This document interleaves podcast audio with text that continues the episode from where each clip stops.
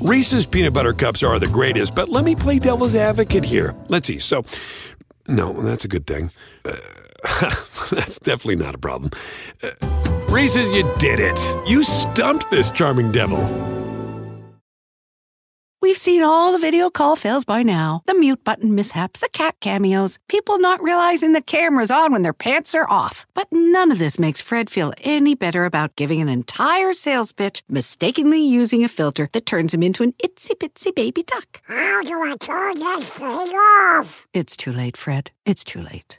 When you realize it's better to do business in person, it matters where you stay. Welcome to the Hilton Garden Inn, Fred. The meeting room is right down the hall. Hilton, for the stay.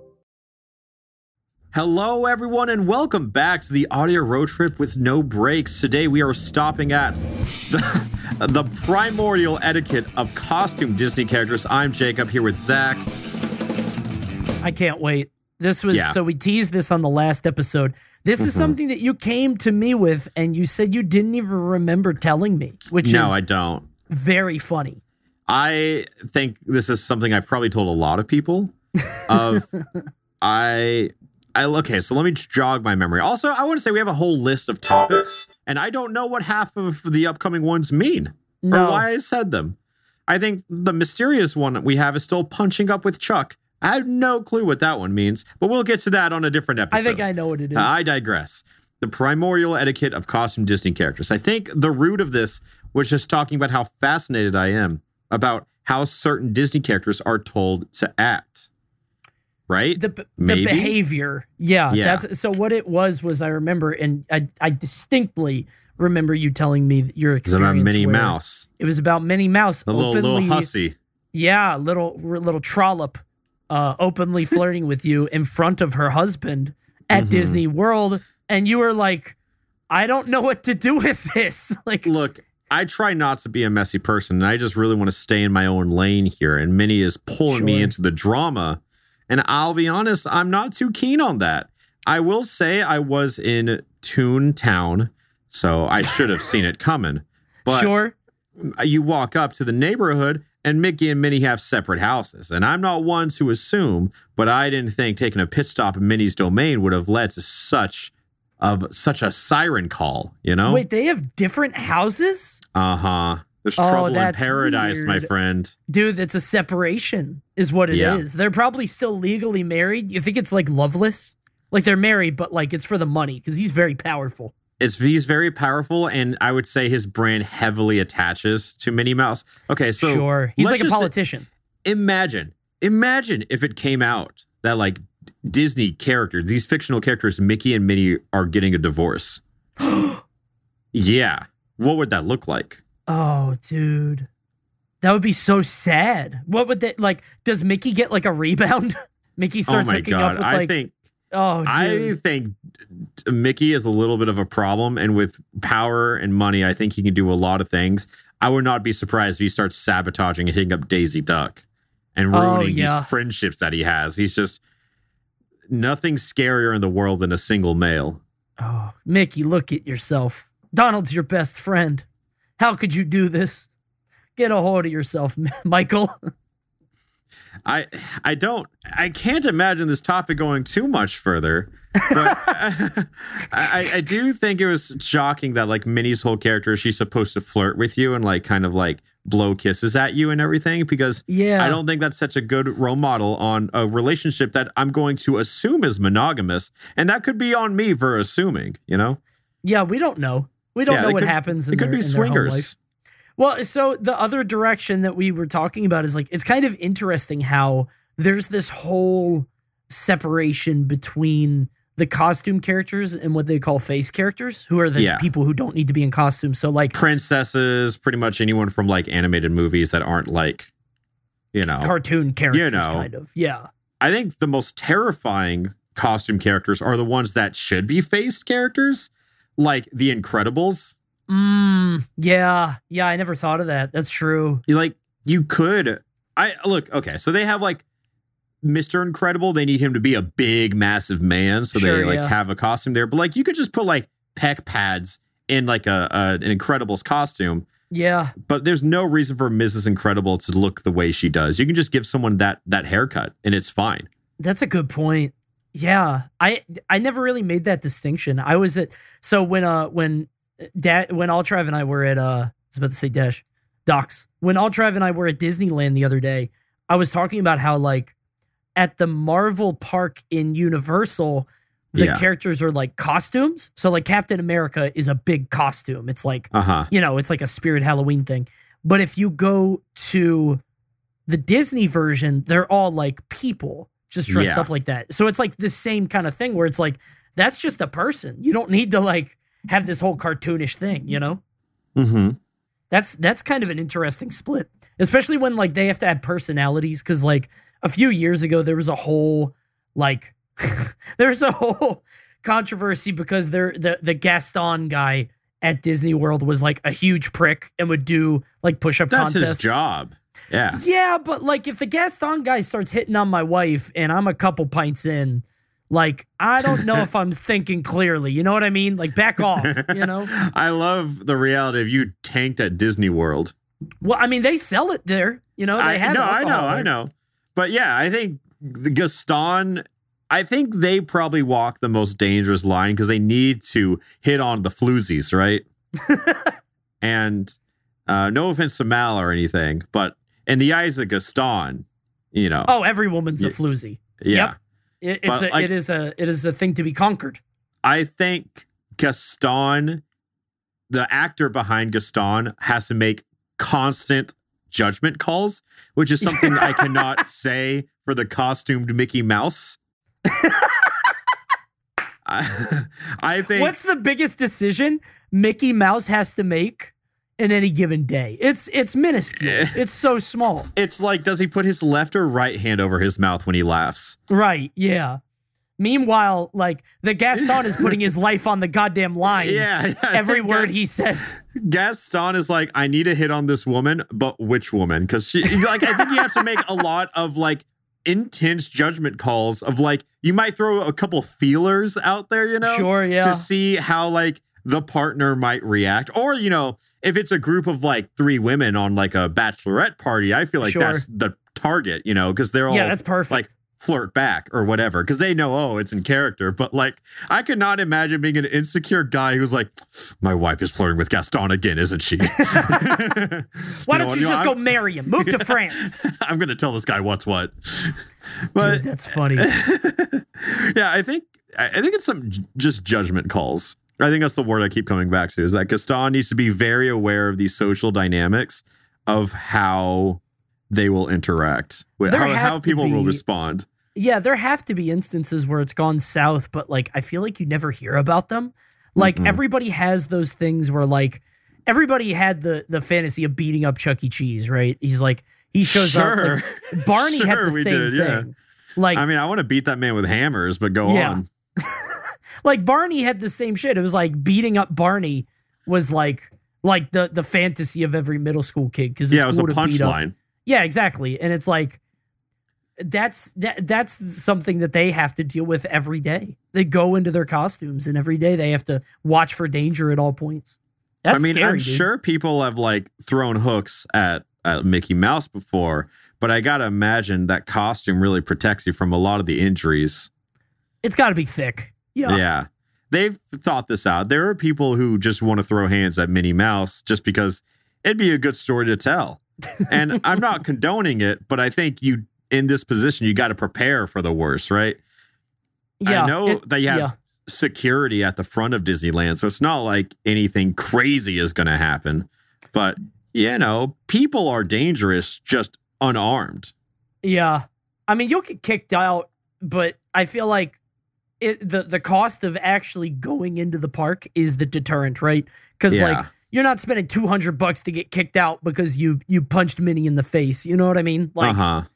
it's a big day for you. I guess unless you live in Florida, yeah. which is probably more likely because Florida residents are, you know, they're a little unhinged. I, I think the other thing with with that whole philosophy is that I think Gaston is definitely the most potent for injury because I think it's exactly the scenario you paint, you painted. Whereas if yeah. someone is a few pints in and Gaston is macking on their honey, I think someone might throw a hand at this fictional Disney asshole. Yeah, you, you who is like Trent pretending to be Gaston, and Trent just Ah, catches yeah. a, a a fist to the jaw. Like, I have to assume that the reverse of that is very true because I assume a lot of guys are very oh, disgusting to like Ariel, right? Yeah, but none of them invite it. Like, none of the princesses are out. no, no, like, that's- that's what I'm saying. Yeah, it's like the same concept of insecure guys, but let's flip the script. exactly. Yeah, Yeah, it's whereas, just as bad, but in the other way. Yeah. I mean, uh, I understand. Okay, okay. I, I can see how it's funny to be flirty with the Disney princess, Yeah. but you have to realize how many other people also think it's funny to be flirty with the Disney princess because Yeah, I'm yeah, sure those poor women. they are sick of it. Those poor women, dude. All day, every day. Yeah, just women as a whole put up with so much of just the male gender, the race. The male gaze Species. at Disney World. Oh my god, I cannot imagine what it's because like some of the costumes aren't like none of them are like promiscuous. No. you know? And the characters aren't either. Like Gaston is probably the only character in that vein who like yeah. tries to make that and do you know you know how they like Reese's peanut butter cups are the greatest, but let me play devil's advocate here. Let's see. So, no, that's a good thing. Uh, that's definitely not a problem. Uh, Reese's, you did it. You stumped this charming devil. staff that, right? This is crazy to me. Gaston, Um, how they staff Gaston. How they staff like all the characters. Uh it's height, right? Uh, so well i was gonna say they just like get college kids and they live there like you live on property at disney and it's a bunch of like really attractive good looking college kids but i do think they do it on height i think you're right it's no, like I do know it's a height. Like there are certain roles that you can only do. Here, let me let me let me see Disney. i think aladdin has to be short i'm pretty sure oh little birdie in my ear is telling me according to shanghai television a man unsuccessfully tried to stop and engage the mickey mouse character as he was walking by a woman who witnessed the incident later said on Weibo that the man said, "If you won't stop for me, then I will hit you." Wait, so he Well tried to like get a picture of him or something? Oh my god. So yeah, like just just to name a few right here. Um Cinderella, Aurora, Belle, Ariel, Jasmine, Rapunzel, Snow White, they all have to be between five three, five seven. Um Okay. Mulan has to be five two to five four. And then with Oh, wow. characters like Tinkerbell, she has to be between 4'11, 5'2. Sure. Yeah, and then um um if you want to go to like the men, um Peter Pan has to be 4 4'10, 5'2. That sounds like a pretty free market if you fit the fit the oh mold god. of that. Well, Peter Pan's a woman, I think, usually, right? oh yeah. Peter Maybe, Pan is usually played. I, know on stage, like in theater, uh, Mhm. Peter Pan is always played by a woman. Yo, to be Woody, you got to be six two to six four. Dang. And yeah. And with like the masked characters, uh oh my god. Huey, Dewey, and Louie has to be between four foot and four six. oh my god. How do you find a person like that? That's a Uh, kid. Yeah. That's probably. very short. Yeah, Yeah. those might be teenagers. The tallest is Goofy at six foot to six three. You know, they could honestly go for more. Like, I was gonna say, it's hard to find people who are like, I, I like Goofy. I imagine in my head is like six three to six nine, but and I was like, no, that's too. That's probably too small of a pool. Yeah. But, Gaston it's- is six foot to six three as well. Okay. Well, I mean, like Disney has so many people applying, dude. Right? They can Yeah. find any of this. Yeah, of course. It's not that hard. If anything, they just mapped out what would work best in their head and they probably got it. Man. Okay. Yeah. That's But I- insane. to go back to like the princesses, you know, like what sucks is like I I like a few years before COVID, I went to Disneyland and I I was going with someone who's never been to Disney before. So I was like, let's get the autograph book, let's go the whole nine yards. And in one of the rooms, you see like five princesses back to back, and it's just like an autograph hotspot, right? But in Matt, that's if you're one of those guys who's probably in a group of those guys, yeah. that's just that's just a whole neighborhood to hit up. yeah. Yeah. That's a mess. Holy yeah, that shit. sounds. I feel my heart goes out to Yeah. how much they have to endure just by doing their job and looking conventionally attractive, and that's required in their job, unfortunately. yeah. You can't be ugly and work there.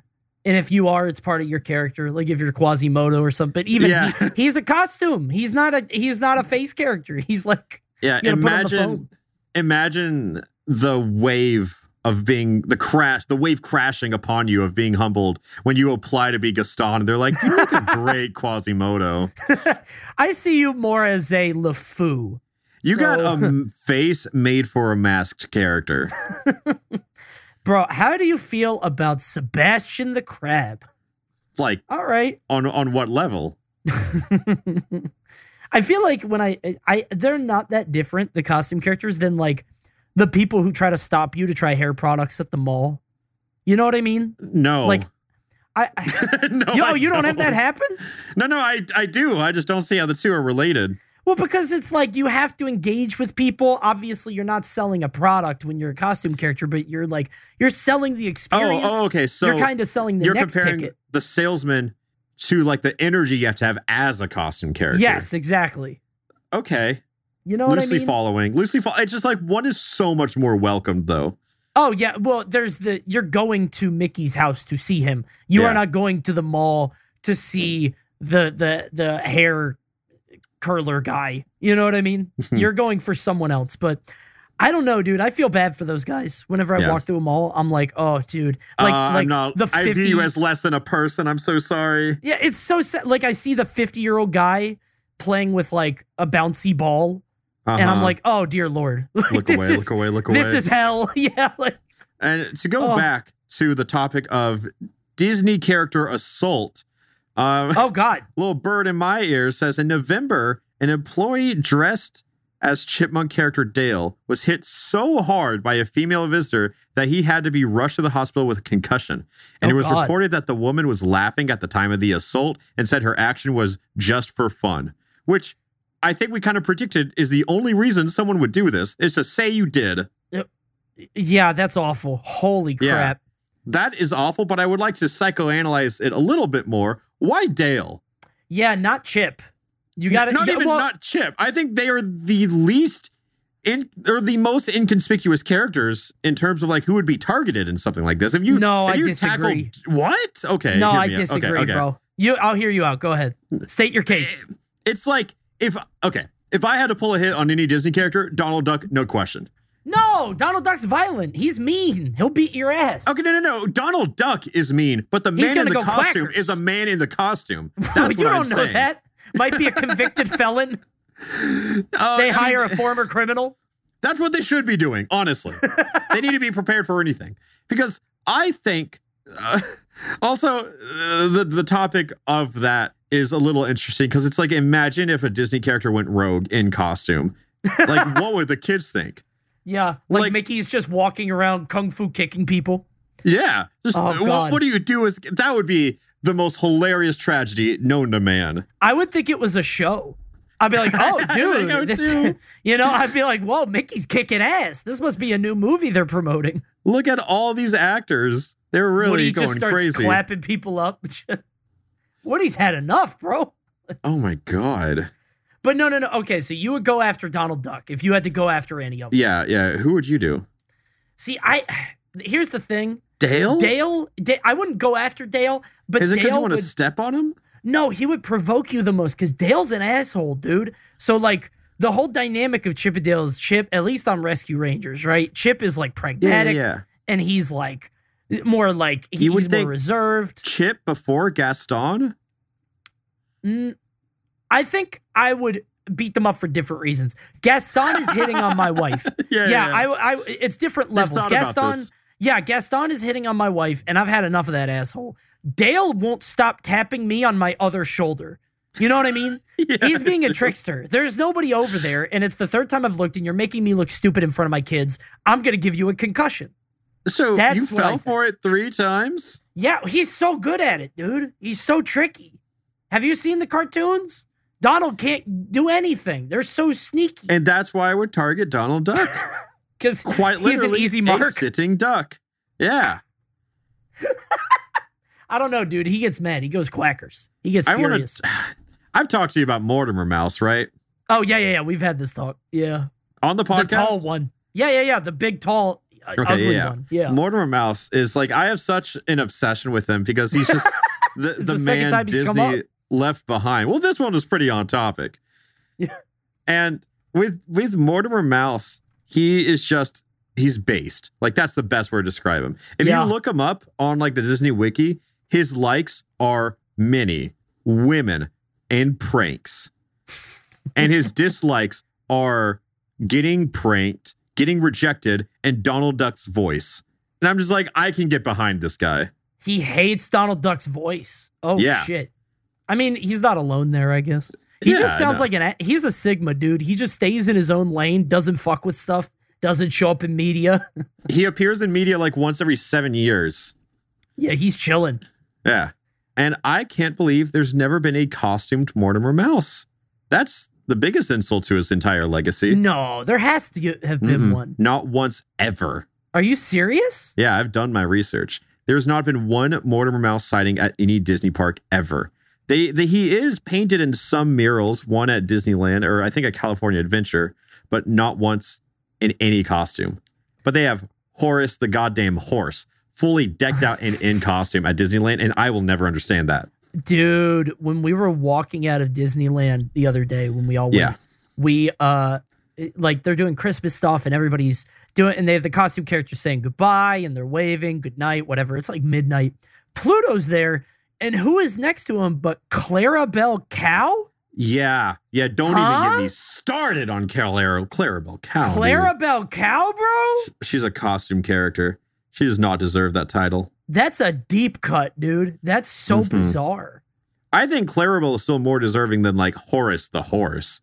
Oh, yeah, yeah, yeah. Well, Clarabelle, I think, was briefly Goofy's love interest or something like that. I know Clarabelle from Toon- Disney's Toontown Online, so like I feel much more familiar with her because of that game. What's so funny? Sure. That's just that, that that she was a prominent character in Yeah. Disney's Toontown Online. She was. If you wanted to order any furniture for your house, you had to call in, and who else but Clarabelle would answer the phone? Reese's peanut butter cups are the greatest, but let me play devil's advocate here. Let's see. So, no, that's a good thing. Uh, that's definitely not a problem. Uh, Reese's, you did it. You stumped this charming devil. That was her specialty. Okay. Yeah, you you called her on on the Clarabelle phone, and Clarabelle answered. Oh, that's funny. Who was there anybody else that was like deep from the vault that they were using? in in Disney Toontown. yeah. Um, it, I think she really only had the only role that uh, like that. I guess Sure, sure, sure. Every other character had their own location. Like you had like Mickey was in like Toontown Park or whatever, and Minnie's Melody Land and Donald's Docks and stuff Gotcha. like that. Yeah. Okay. So it was like each character had a domain, an environment, a biome, if you will. sure. And A habitat. I think the only extra ones would be like Chip and Dale had a mini golf course you could play on. Sick. Goofy had a raceway you could participate in. I love that for him. and then it was just kind of like the typical characters. Pluto owned Antarctica, which sure. How did he get that? How did he broker that deal? I, I, I don't know. I, don't mean, know. if you had to give a dog anything, probably that's the least dangerous thing. Giving him Yeah, that I spot think- up there. did Donald have two locations? I think Donald had two. I think he had the docks and Dreamland, and you just had a sleepy little Donald walk around. Oh, that's sick. Am I making that up? Yeah, maybe. Bro was grinding. you had Daisy Gardens. Yeah, bro was grinding. And then you had all the all the cogs, which were the bad guys. Real, real like honestly, Toontown was a real anti-capitalist game. Was it? Yeah, you got to take down all the all the businessmen. And look looking back on it, pretty woke. Cuz Yeah. it is pretty woke doing it alongside capitalist icon Mickey Mouse. But you had to take down enemies whose names were like pencil pusher, uh mover and shaker. And oh my god, let me let me look up some of these names. Cog's names Toontown. I've never Because- even heard of the cogs. Yeah, they were the the enemies. They were just like real robotic businessmen who ruined the fun of everything, you know? Like you Oh, had people wait, so named robots? Yeah, yeah, they were robots. Ah, okay. They were yes man, micromanager. You got the big cheese, you got big wig, legal eagle, spin doctor, ambulance chaser, bean counter, number cruncher, mover and shaker, Mr. Hollywood. Like it was I, I like just yeah, names like Tightwad and Name Dropper, you know? There are so many of them. I'm looking at this now. Yeah. Holy and they were crap. separated into factions of BossBot, LawBot, CashBot, SellBot, which is all honestly a really cool introspection of the business world. Because I heard all these terms for the first time in Toontown when I was a kid. Yeah, And then whenever I became an adult, I met people with these titles, more or less. sure. Obviously, no And one's named Backstabber or Name Dropper, but they're all names that you toss around. And if they were, you would avoid them very Yeah, quickly. yeah. I'm Yeah, looking meant- at this now. This is fascinating. Yeah, I met people whose like titles, they're like, oh, I'm essentially a headhunter. And I'm like, oh, what? you know, I was like, I know that from Toontown Online. How do you know that? I'm not going near that guy. Yeah. I hate that guy. But he's weak to the grand piano. Of course he is. and then when I heard people call others like ambulance chasers, I was like, whoa, what's that mean? I only know it from Toontown. So much of my business jargon was learned in a negative context from Toontown. So whenever I got to the business world, I was just like, what do you mean he's a telemarketer? I'll show him what's what. I got two grand pianos with his name on it. That's so funny. Tightwad, Mhm. name dropper, Loan Shark. caller. These are excellent names. Like Yeah. honestly, these are inspired. Whoever made this game really went all out. They didn't Yeah. have to. And the head honcho in the Bossbot category is named Chief Executive Officer. Yeah. So imagine my mind being blown when I learned what CEO stood for. no, it's that guy. I hate that guy. Yeah. I feel like they of- probably made them robots so you could like beat them up, right? And like Yeah, them. yeah, of course. Yeah. And then you beat them with gags and like cream pri- cream pies and fire hydrants, stuff like that. Sure. Yeah, yeah, yeah.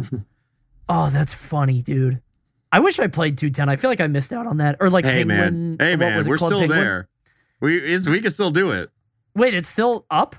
Uh, rewritten, but yeah, What? yeah. They had to remove all the Disney characters from it, but the game's still there. Wait, they had to remove all the Disney. Then what is it now? It's just you get to make your own toon. Oh, that's kind of sick.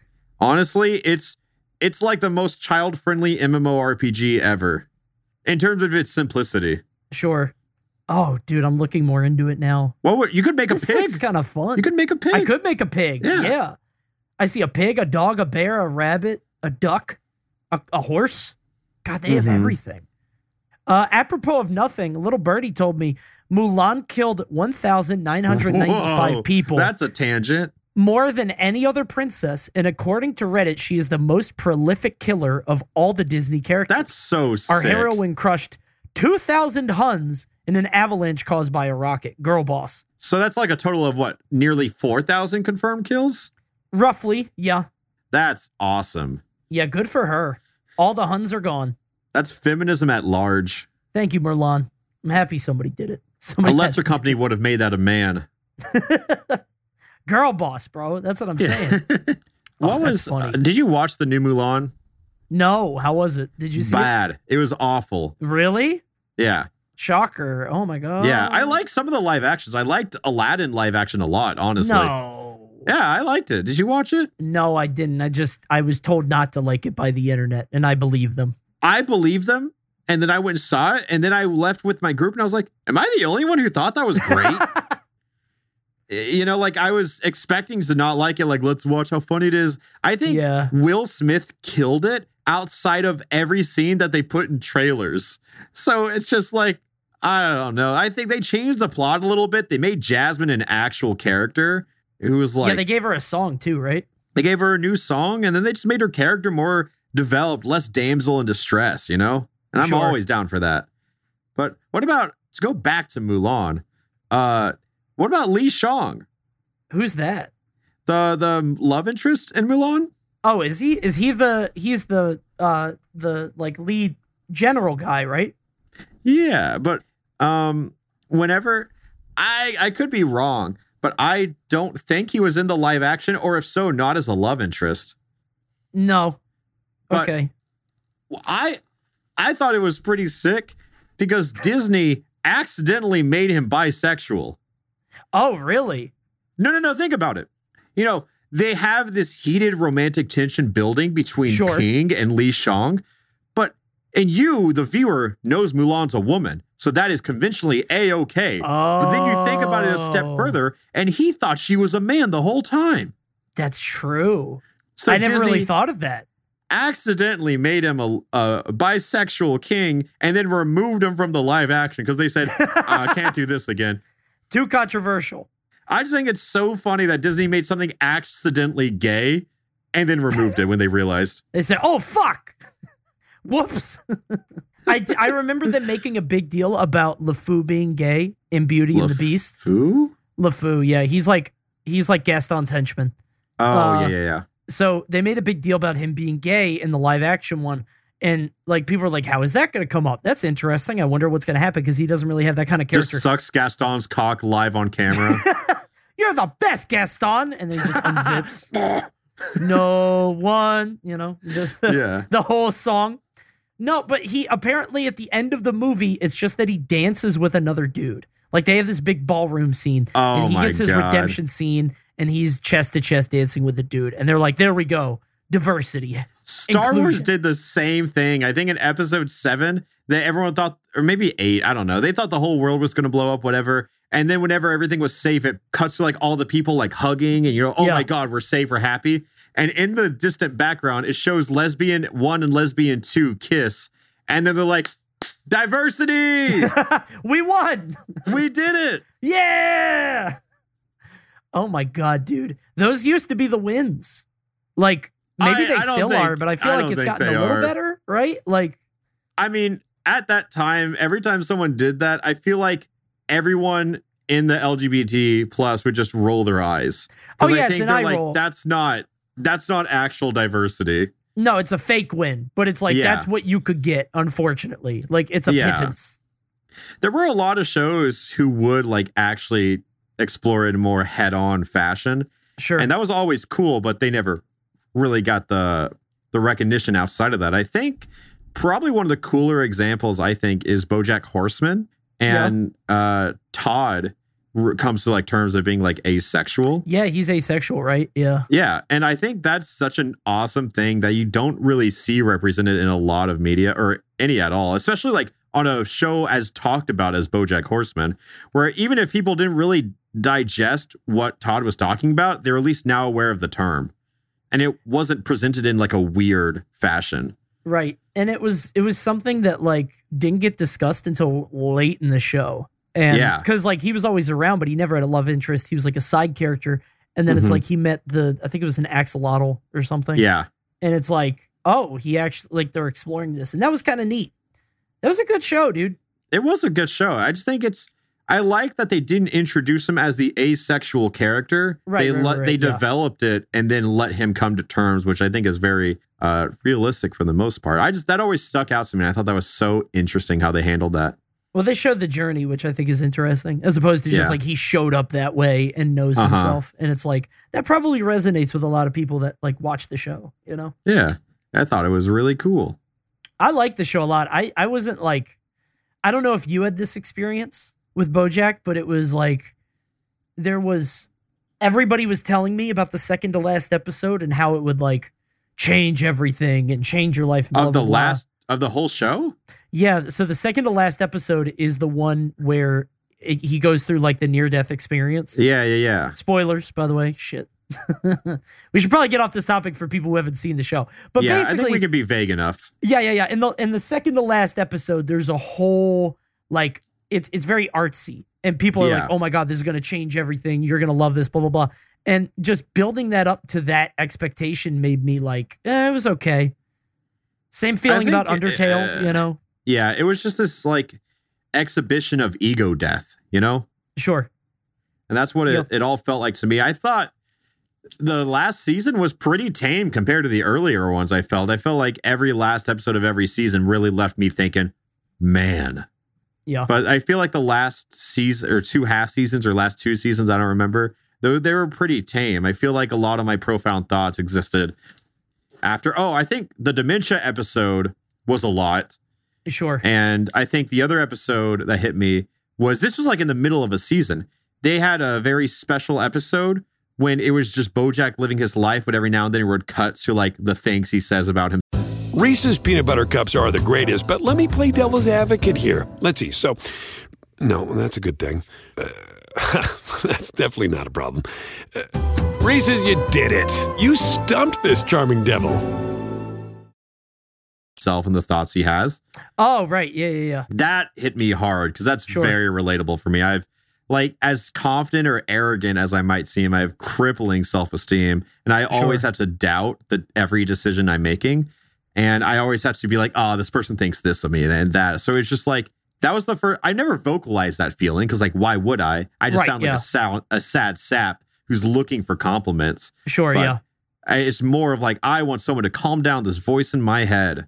But it was so cool to see that executed, and it's just like I think that's what media does a good job of, or like whenever it makes you feel valid, because you're like, if this was just me or just one me and one other person, this wouldn't have gotten written in a room of writers and produced and then acted. You know, exactly. like it's yeah. it has to be relatable enough for people to be produced. And then it's just like, if I'm seeing it, it means I am not alone and not by far. Yeah. Well, that's that's sort of the case for representation across the board, right? Where it's like, yeah, and anything. It's just like that's what it Yeah. was to me, and something so like something it's less especially- obvious than Yeah, like yeah, yeah. sexuality or or any orientation. and I think that's especially like cool for us because like as white dudes, it's like you don't see that much. You know what I mean? Like you don't. I I never have to think about that. It's not something that I really consider.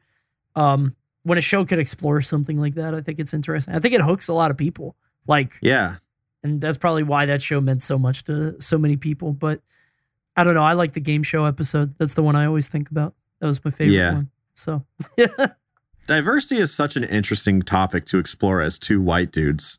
yeah, thank God that we're doing it. Right, only people qualified to do it. you know? Yeah, yeah, that's how it feels. I I I mean, I do feel like I've I was exposed to it a lot at a young age because like um I am the whitest person in my family. Like my mom's side of the family is Native American because I'm from Oh, Oklahoma. really? Yeah, Okay. I'm a, I'm 25% native, which you wouldn't expect by looking at me. Do you know which tribe? but that means my mom's 50 and my uh, Choctaw. I do not know that one. Okay. Um, but yeah, so then uh my mom's family was native and like my stepmom's is full Vietnamese. So I feel like I learned a lot by talking to like my distant family members about Sure. race and recognition and how it is very young. And I think I think that was for the better because I felt like it just made me more aware of these things growing up. Cause like even in like late high school, I was like, most of the shows I do watch do only feature white people in the main leads, don't they? Sure. Yeah, and it's it's been like a, a weird, weird thing to come back to, you, I guess, as an adult who is like in a process of having my own team, you know, or like yeah, yeah, yeah. I, I do videos with large casts, and it's just like I want to feature as many people from as many different backgrounds as I can. And it's like you have to be doing it for the right reasons, though. Yeah, so it's not like a token thing. Yeah, You want to make sure that you're doing it correctly. Yeah, and uh, there are whole like diversity seminars that you can take. Like uh Deanna, the producer for Alpharad and me, we're actually currently enrolled in one. And it's uh it's interesting to to what you can learn Sure. in it. So Yeah, I, it's- it's, funny that you were you were talking about having that level of experience because like I would have never known what what is your last name? Is it like French? Like I'm Uh Raven. It's it, it's Italian. It's R A B O N. So people always see it as Rabon or Ray. that's what I was thinking. Is it was like Americanized French, like Rebon, but Yeah. I I Gotcha. think it's a, it's Italian. My family's Italian. Does that mean it's in from French? I don't know. My my Who dad's side of the family is Italian. My mom's side of the family is native, and my stepmom's family is uh, Vietnamese. Geez, it's a whole melting pot. Yeah, yeah. Man. Um, and like, Yeah. not to mention, is like you know, I was with someone for six years who was full blood Costa Rican, and I got to learn a lot about their family and everything like that. Oh, dude, Yeah, so you've had a I lot got of experiences. Damn. yeah. As you know, at the end of the day, still a pr- pretty privileged male, Sure. white dude. Woohoo. And it's like just because I come out as like bi or like ace or, or like gray acero or something, it doesn't mean like those other things aren't true. But I will say, given those things about me, it's very nice to see that representation. Even like as I mentioned, like BoJack and stuff like that. Yeah, yeah, yeah, definitely.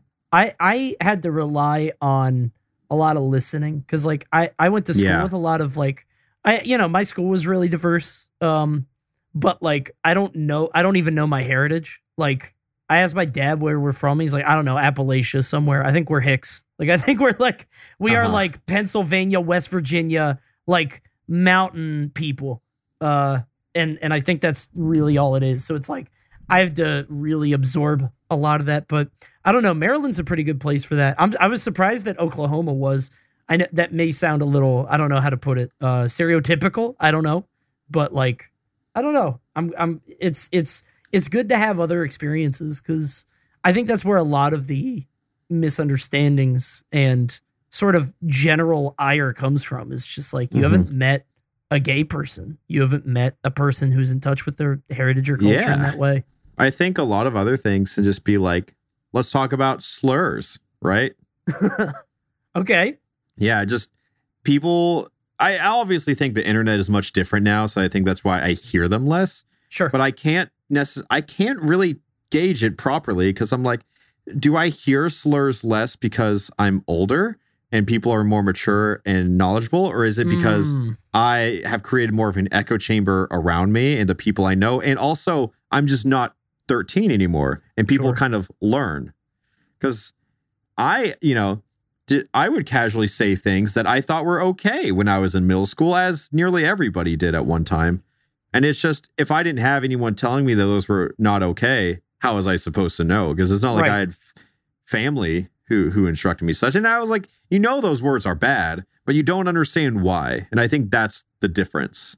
right. And and there was a moment too where like people would say it was bad, but there was a whole pushback about like redefining the language and like Yeah. this slur doesn't actually mean a hateful thing. It just means you're being annoying or something like that. Yeah, it's like, Um, oh, we use it differently, and it's yeah, you the person is probably using it in that context, but that Sure. history still is present. I think it's uh I think it's one of those things where like and this is a really weird analogy, but it's something that I thought about a lot during Halloween. Uh huh. When was the last time you heard the song Monster Mash? What does this have to do with slurs? I'll go I'll I'll let you know. Just Okay. hear me out. The last A time you heard this song. Uh, probably like high school, like at a Halloween party, maybe earlier. Exactly. Okay. So I think slurs are like Monster Mash, where you sort Pause of hear for a it. second. You hear Yep.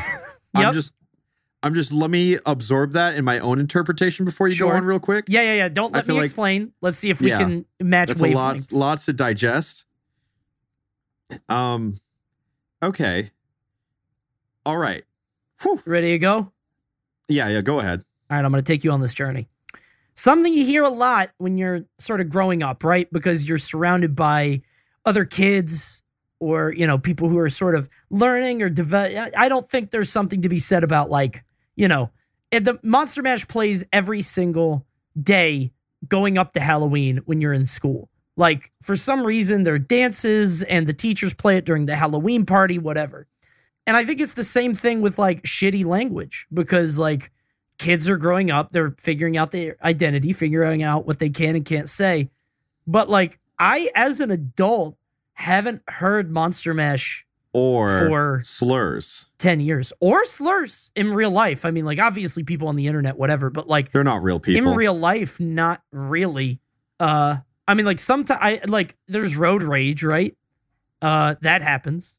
I've I've seen people uh be shitty on the street, but it's like it's not a super common thing. you I've know? also heard people listen to Monster Mash on the street. That's true too. Yeah, Yeah. So out of other radios and stuff. So very Yeah. similar in that way. Yeah. that, huh?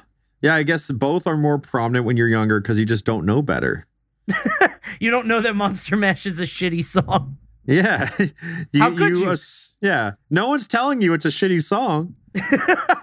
also, something I'd like to talk about the Monster Mash. I saw this on a bit somewhere. I don't remember where, Yeah. but they were talking about how the Monster Mash, the song, isn't actually the Monster Mash. what do you mean? The the lyrical content of the song is describing people listening to the Monster Mash. Sure. Yeah, they're listening to the well, th- it's a dance, right?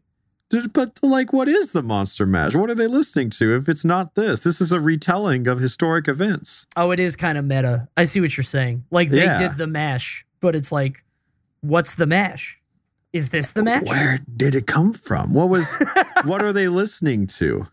I I think there's a whole lore there because at one point Dracula mentions the Transylvania twist, and we never hear anything about that either. It's So, like I know it was a graveyard smash, But what does that mean? It caught on very quickly too, as I've heard. Yeah. Why are we monster mash posting? Uh, because you said it was like saying slurs. It is. It is very much. So. How do you feel about Christmas music? We're coming up on Christmas. Oh wait, no. When people hear this, it might not be crisp. Whatever. We're recording this right now in late November. a couple days outside of th- Thanksgiving's tomorrow, actually. Thanksgiving's tomorrow. Yep. Yep. Turkey Day. Okay, you know what? Next year, I'm going to Yeah. do something crazy. Okay. This one is not slur related. Let me say that. All right. I'm going to do something crazy. Like, we have Halloween music, hmm we have Christmas music. Sure.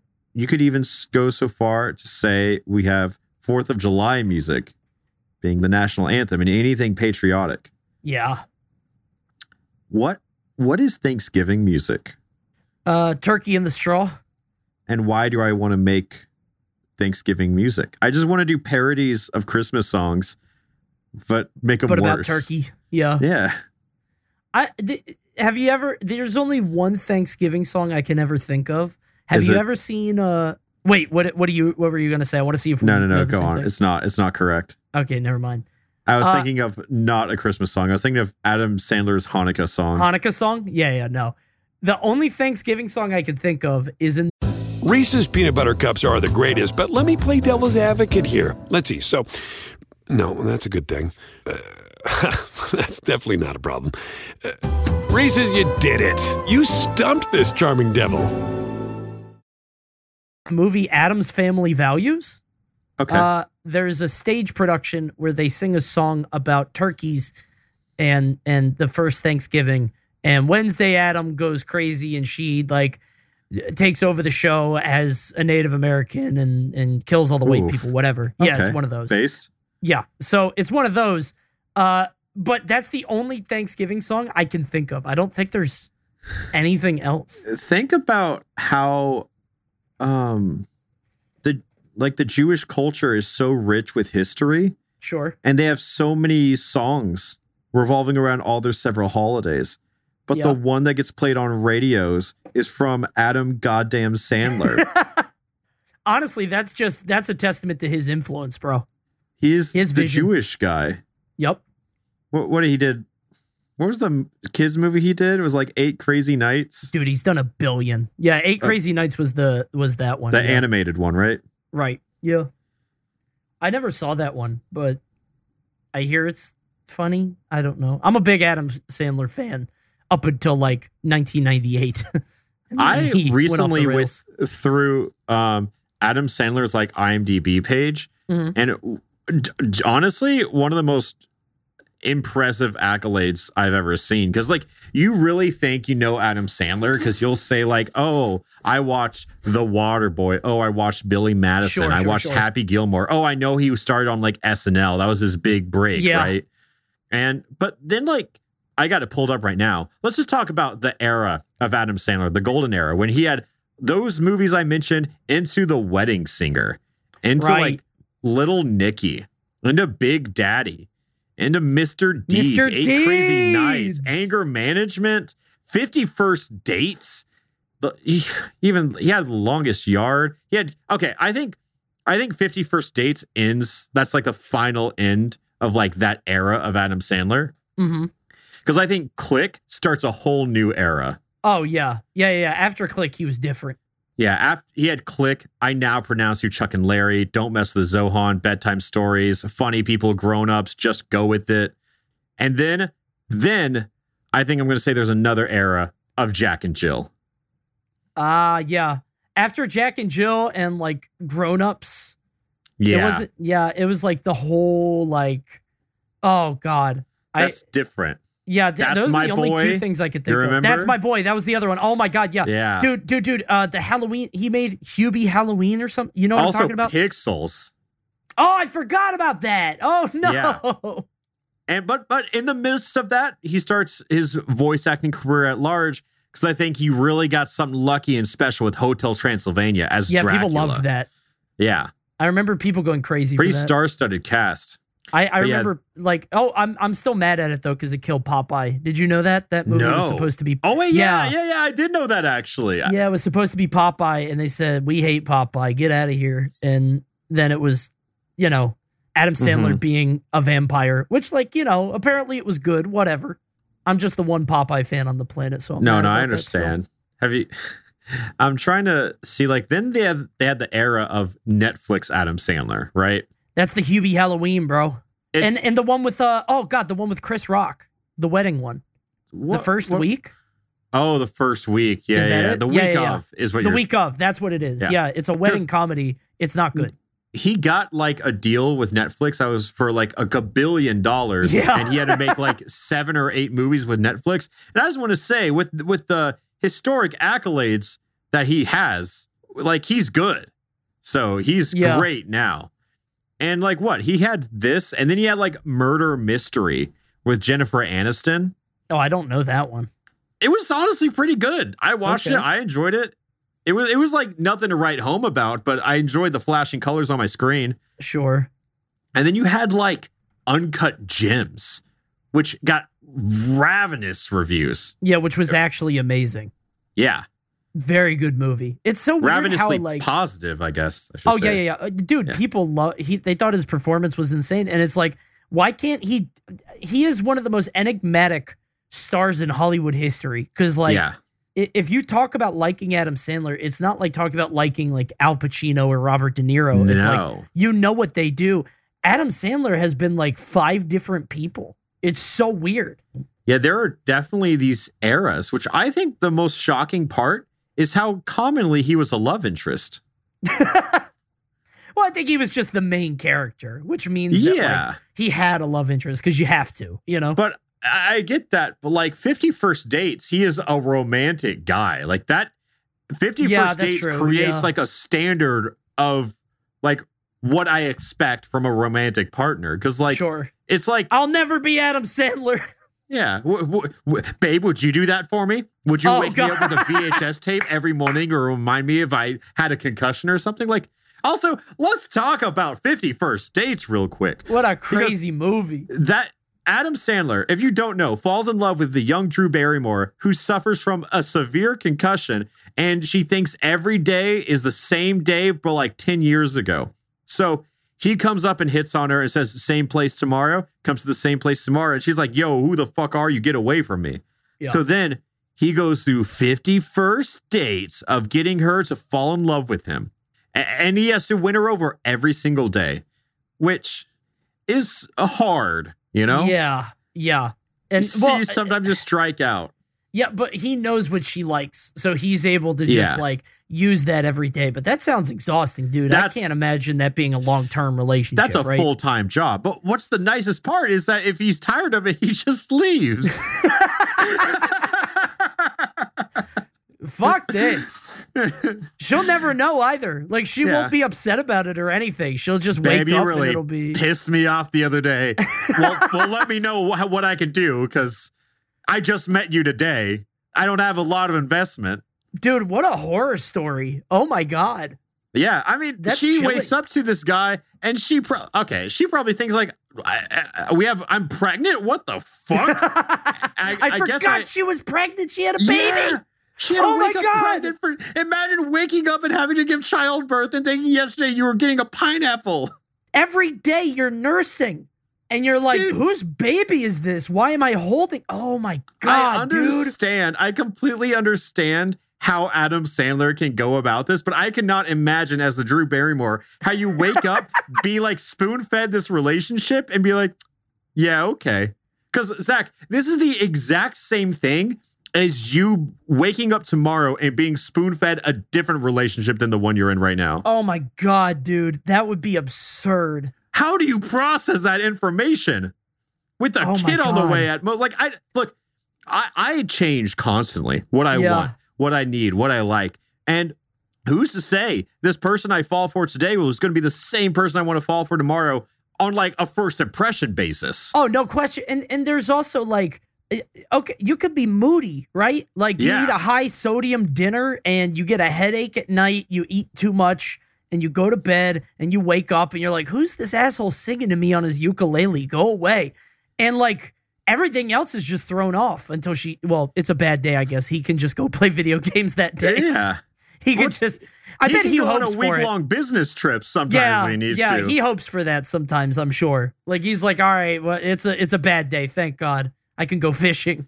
yeah, he, if he just takes the kid and goes out of town for a week, that's fine. Dude, I never really thought about that movie. There that are level. so many questions about this world. Like, Reese's peanut butter cups are the greatest, but let me play devil's advocate here. Let's see. So, no, that's a good thing. Uh, that's definitely not a problem. Uh, Reese's, you did it. You stumped this charming devil. it's such a romantic film, but I have so many questions. I'm like, just how long can you keep that up for? Like, if I'm the dad, I'm like, okay, she's got someone to take care of her. That's awesome. I don't have to do it anymore. But it's so insane because I don't think I would react to the same stimulus every single Oh day. no, eh, the same way every single day. No, Yeah. I mean, I have to assume someday she's like, get the fuck out of my house. yeah, Because as far as she's aware, he is a random guy that she woke up next to and is now playing a VHS tape for her. Like, I think that is so unlikely to go well in any scenario. especially over a long period, over infinite days. Eventually, Yeah. it's going to get worse. Apparently, there are 221 movies made about amnesia, which blows my mind because that is way less than I would have thought. Yeah, that feels like it should be way more. That's such an easy plot device. Maybe video games have spoiled me, but like Yeah, that seems so low. that's shockingly low. I, I just think, ah, the 51st Days is just the world is so confusing. Yeah. And as a kid, I watched that movie a lot because I had like three DVDs. okay. and 51st What were the Days was two? one of them. I'm Uh, curious. Tenacious D, okay. and I, I I can't remember. It was like some Will Ferrell movie. Not I'm sure. it. Got it. Yeah, yeah. Um, but yeah. So I watched 51st Dates a lot, and that introduced me to The Cure. I would like to say because they play Okay. Friday I'm in Love and during a montage. I bet a lot of people also got introduced to Beach Boys. It's Beach oh, Boys, right? Beach Boys are a and huge part. Yeah. Yeah, yeah. Every time I hear that song, I think of that movie. So yeah, Me you're too. absolutely right. Yep. Oh, And- dude, that's funny. Wow, the the world is so confusing in that movie. What's your favorite Adam Sandler movie? Is it that one? I- I think it kind of has to be 51st Dates just by how much so I much, watched sure. it. I really like The Wedding Singer, which is also Adam Sandler and Drew Barrymore. Andrew Barrymore, yeah. Power But- Yeah, I think my favorite Adam Sandler movie. Come on. uh, it might be Billy Madison. Let's go! That's my favorite. That one's my Yeah. favorite. Uh, I think That Billy one and Madison's- Waterboy. I love Waterboy. Wa- Waterboy is one of those movies that I can't tell if I'm laughing with or at him, so I always feel bad halfway through it. It's a little, yeah, it does feel a little bad, but he wins in the end. Like you're rooting for him, you know? what I mean? yeah, he's definitely the underdog, but I, I I still can't tell who I'm singing for or rooting for in that I one. feel, I feel you. I, dude, Yeah. have you seen? Oh my god, have you seen Ace Ventura? uh, not in a while. Dude, do you know how the movie ends? Remind me. Uh, no, not here. not here. Look it up for yourself. Yeah. It is insane. Like, so there are all these, uh, like, obviously, when you go back and watch 90s movies, sometimes you'll watch, you'll be like, oh, wow, you, were, you were allowed to do that? Oh my god. Yeah, you know, you see it now. You're looking it up. I, I definitely forgot about this movie. Yeah, so so every time, like when you watch one of these old movies, you're like, oh wow, that happened. That's allowed. Uh, they were they did that in the '90s, but I'm Ace watching Ventura this with friends and not telling them what the ending about is. the ending. No. It's That's a, uh, I just knew I was like when you said I'm not telling you I was like isn't this the Jim Carrey pet detective movie? Oh dude that's wow. yeah and Wow. Mm-hmm. it's it's insane and it's silly and it's goofy and there at the end like looking at it through a modern lens is like whoa what the yeah. what happened I I okay, so like as a kid, I had no idea like pornography, right? Or anything like that. sure yeah. And there's like I I just had no knowledge on like naked anatomy of anyone who wasn't me. yeah So I I will say I watched uh, I now pronounce you pronounce you Chuck and Larry. yeah And you you remember that movie? It's about like Yeah, yeah, Adam yeah, Sandler with, uh, and Kevin uh, James. Kevin James. Yep. Yeah, and they're just pretending that they're they're gays to get for like tax stuff, right? I yeah, I think something like that. But anyways, Jessica Biel is in it, and she's like half naked. She's like, "I'm comfortably half naked around you because you're gay." And that was like the first time I saw like boobs, and I was like, "That's crazy." wow. It was nothing. It wasn't like anything shocking for me. Sure. It was just kind of like, uh, "Wow, interesting." Like I didn't know that. that was the first time you saw the the naked female anatomy.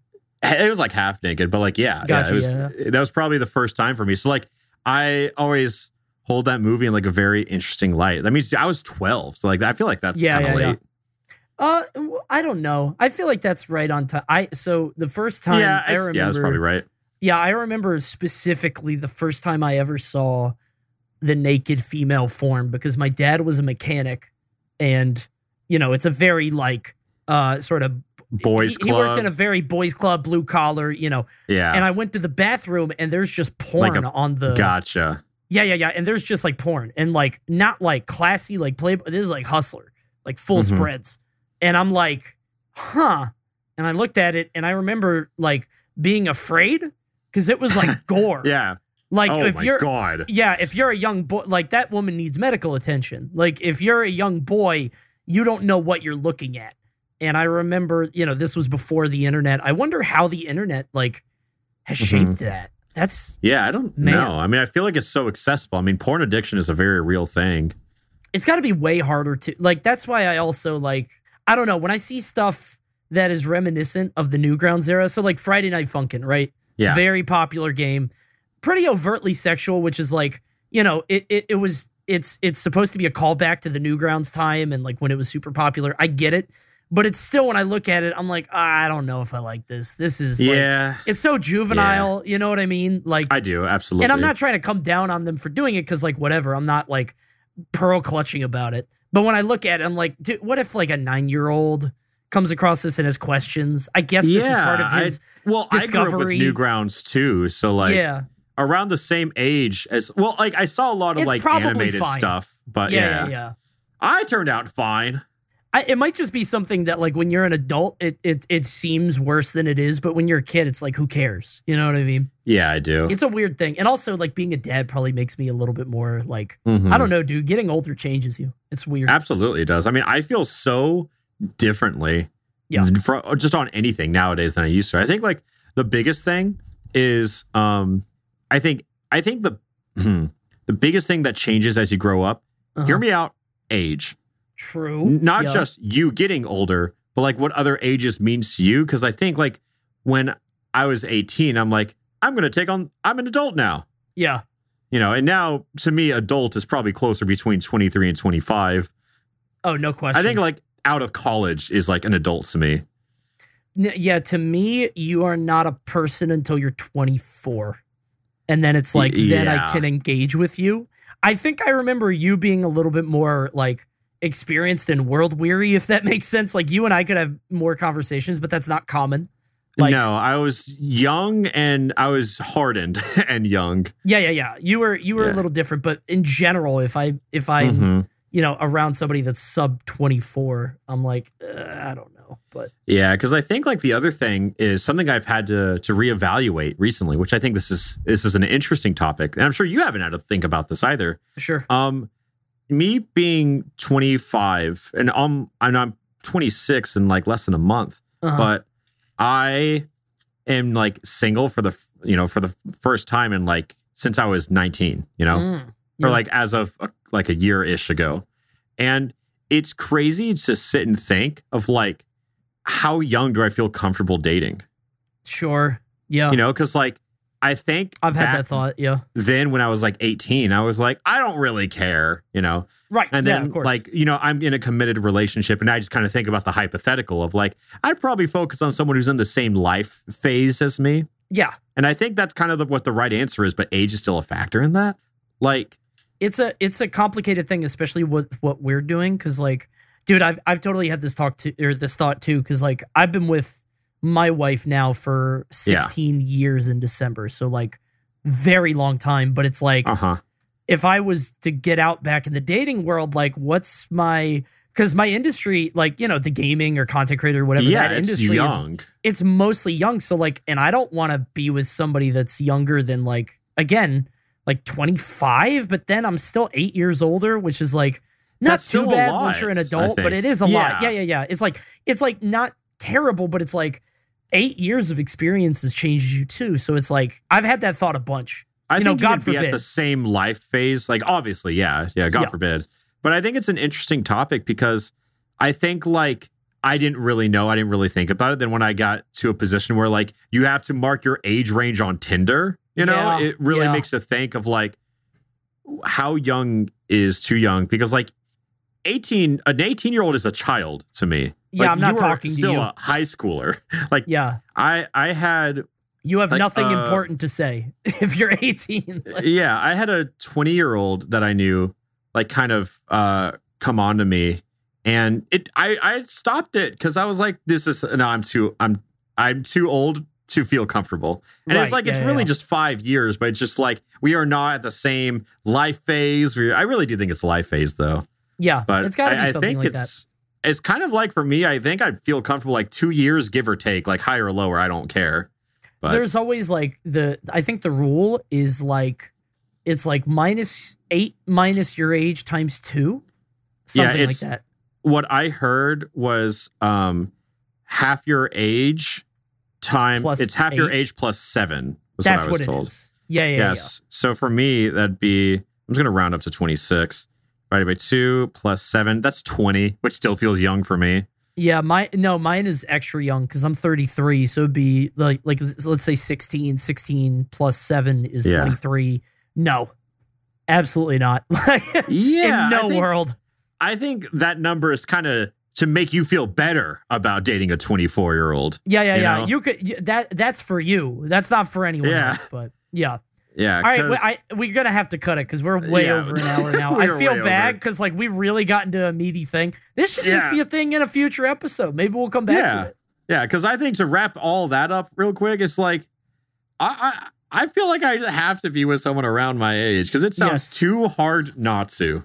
Yeah, it sounds nearly impossible. Uh, You guys will understand when you're older. Okay, all Yeah. you listeners, trust me. And to ding ding ding, dial it back quickly. How did we get here? I don't know. Uh, This episode started by assaulting Disney characters in costume, and finding out Mulan is a, committed genocide. Li Shang is bisexual. Todd is asexual. Todd is asexual, and the Ace Ventura plot ends in a very shocking direction. If you're gonna watch that movie now, just it's it's so funny because the rest of the movie is so like just a silly comedy, and then at the end it's like a jump scare. Like if you watch it now, Oh my! I'm I'm going to, and I wish I didn't look it up. I wish I just went in blind because I would have been shocked to Yeah. learn about what happens. it's very shocking, guys. That's your homework. Watch it before the next episode, uh, unless it's distressing, which it may be because it's very strange. We'll see you guys next if time. look it Yeah. up on Google, and yeah, yeah, we'll just see you next time with Yeah, we'll perhaps a then. more tasteful topic. Yeah. Bye. How Did We Get Here is produced by Deanna Gowland, Jacob Rabin, and Zach Zeeks. Our theme music is by Garrett Williamson, and our engineer audio producer is Justin Asher. Reese's peanut butter cups are the greatest, but let me play devil's advocate here. Let's see. So, no, that's a good thing. Uh, that's definitely not a problem. Uh, Reese's, you did it. You stumped this charming devil.